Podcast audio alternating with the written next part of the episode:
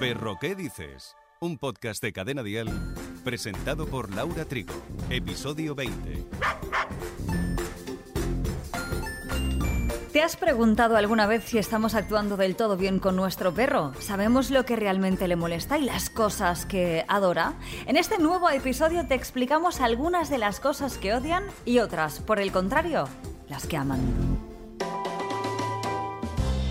Los perros poseen un oído excepcional que a los humanos y hasta a otros animales se les escapa, pero es que también tienen una percepción de las vibraciones muy sensibles. Es por ese motivo que hay ruidos que no soportan e incluso son dañinos. Por ejemplo, las aspiradoras, obviamente los petardos, algo que se nos cae al suelo y hace mucho ruido. Cualquier ruido fuerte asusta a los perretes. Igual que tienen esa capacidad auditiva, como ya sabemos, poseen de un olfato extraordinario. Por lo tanto, hay olores que odian y que para nosotros puede llegar a ser agradable, pero que para ellos es muy molesto. Los olores que más odian los perros son los cítricos, que puede llegar a causar incluso irritación en las vías respiratorias del animal, produciendo una sensación molesta e insoportable. El vinagre también resulta horroroso para los canes, aunque el vinagre de manzana aporta grandes beneficios para los perros. Sin Sin embargo, debemos aprender a utilizarlo y saber cuándo aplicarlo para que sea lo menos molesto posible para el animal. Un olor que odian es el alcohol antiséptico y no se puede aplicar sobre su piel.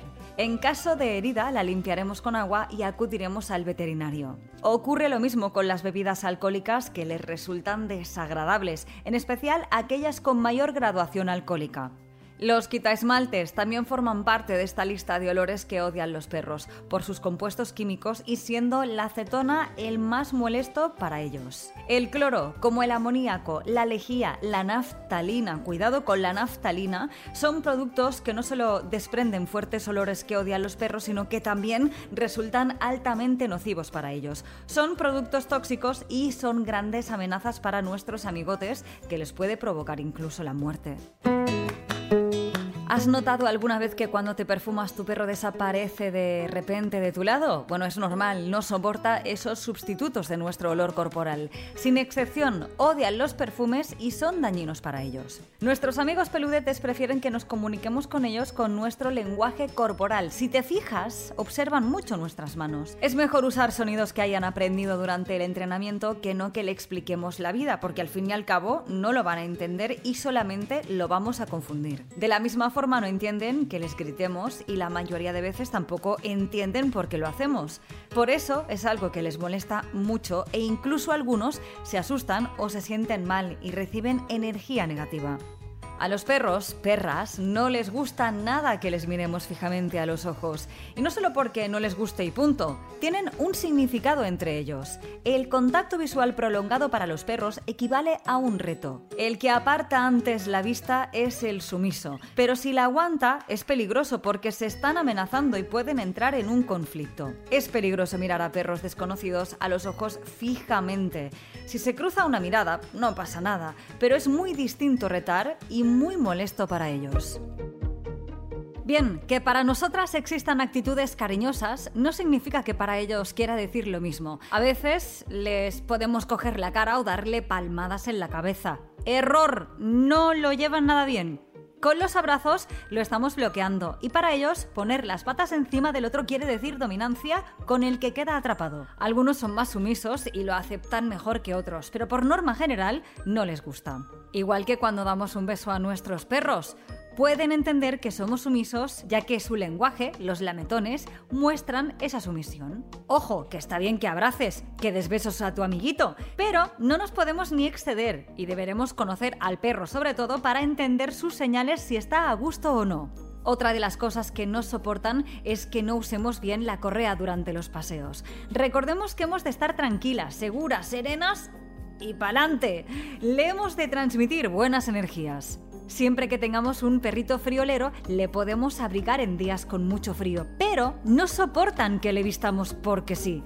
No se sienten cómodos, no pueden andar bien y no se lo pueden quitar cuando quieren. Vale que puede que alguno lo tolere mejor que otro, pero la mayoría no entienden el por qué algunas personas se ríen de ellos. Perciben que llaman la atención e incluso otros perros ni se les acercan, cosa que les causa un malestar emocional. Perro, ¿qué dices? Un podcast de Cadena Dial. Los perros necesitan su olor corporal para comunicarse con el resto, así que no es necesario asearlos cada día. No aguantan que les quitemos su propio olor, su marca, al fin y al cabo, su identidad. Otra de las cosas que odian es estar aburridos. Que no les hagamos caso, no lo llevan bien. Y las cosas que aman.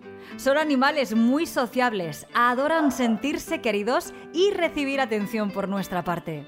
¿Sabes? Nosotros tenemos amigos, familiares, pero ellos solamente nos tienen a nosotros. De ahí que adoren estar cerca, llamar la atención con un juego o lametones y de seguirse socializando con su misma especie. Una buena alimentación será de su agrado y evidentemente eso debe repercutir a un buen estado de salud. Son juguetones, así que si de vez en cuando les compramos un juguete nuevo, será altamente feliz.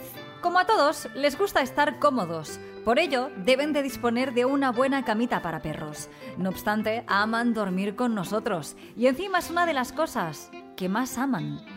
Si no queremos que duerman en nuestra cama, no lo permitiremos, ok, pero no les cerraremos la puerta o los dejaremos solos en el patio. Lo mejor es dejarlo que esté en la misma habitación. Existen muchos deportes que aman los perros, sobre todo los que han salido nadadores. Disfrutan con la natación, otros corriendo, algunos en busca de una pelota o el agility. Adoran hacer ejercicio y mantienen un buen estado de salud para la musculatura y mente. Los perros necesitan recibir estimulación mental para ejercitar su mente. Por ello, les gusta practicar obediencia o habilidades caninas si a cambio reciben muestras de afecto o algún que otro suculento premio. Les encanta la música. Es una buena estimulación a nivel emocional y sensorial, pero hemos de tener en cuenta que no manifestará la misma actitud con música clásica, que los va a calmar, o el heavy o metal, que los va a agitar algo más. Probaremos, por ejemplo, de ponerle música cuando haya petardos. Tema delicado, pero de esto hablaremos de ello en otro episodio. No solo de peludos vive el reino animal.